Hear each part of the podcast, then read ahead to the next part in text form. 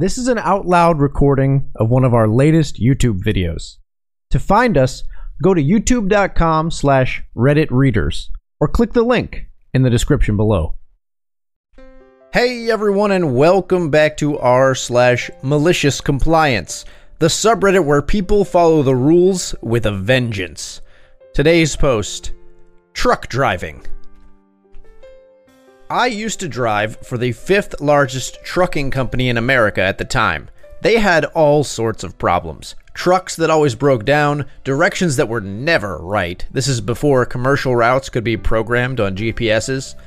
I once had to ask a driver from another company for directions to one of my own company's yards. Now they've got a new CEO, and I hope things have been fixed. I always meant to send them a letter, but I never did. I arrived to pick up a trailer, hooked up, did my mandatory inspection, and found that the trailer had a flat tire.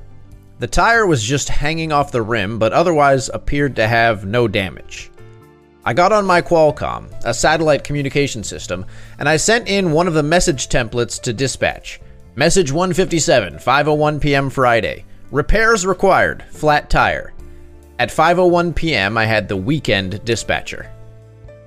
I sat around for quite some time, waiting for a reply.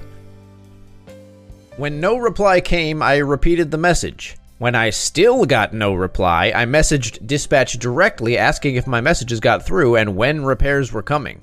Finally, I got a reply. 159 dispatch. We need to know the tire size.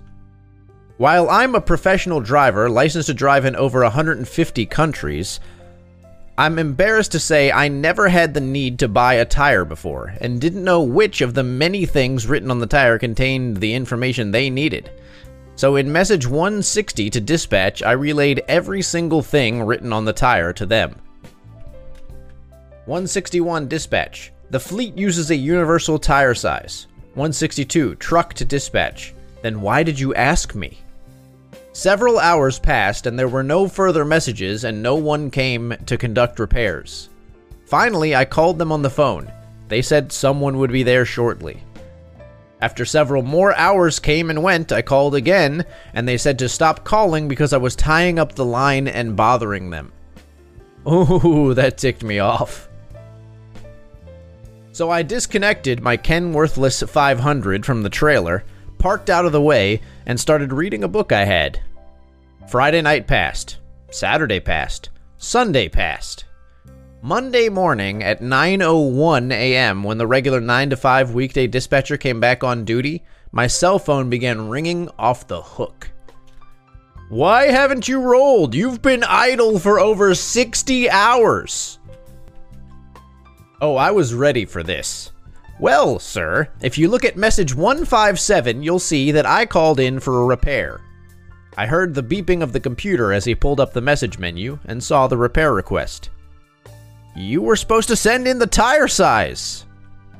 Well, sir, if you look at messages 160 and 161, you'll see I did send in the tire size, and after I did that, I was told the entire fleet uses only one type of tire. Buh, buh. Why didn't you ask them what the holdup was?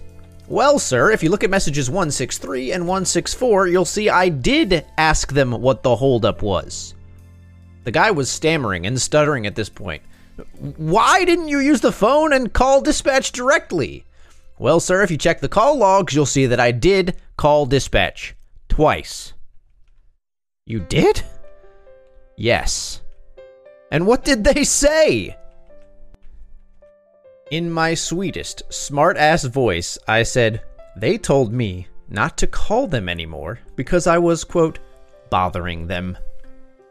Do you mean to tell me you've sat idle for 60 hours because of a stinking tire? Apologetically, I said, Dispatch told me to wait, sir. He was out of breath. Don't move. Someone will be there in 20 minutes.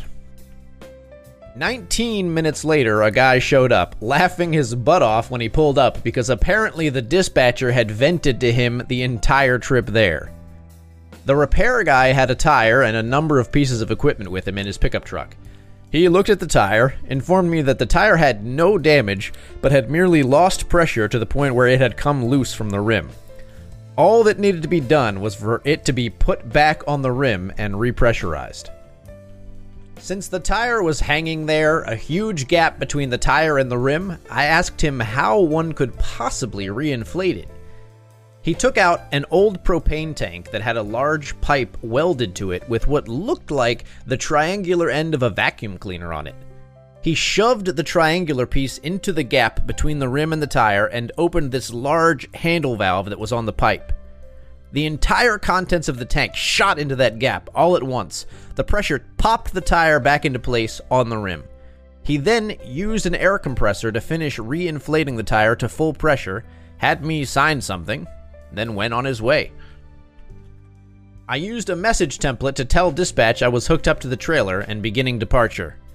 I also direct messaged dispatch saying something like, Thank you for getting the repairs arranged. I got a direct message back that simply said, Uh huh. That weekend dispatcher was immediately fired.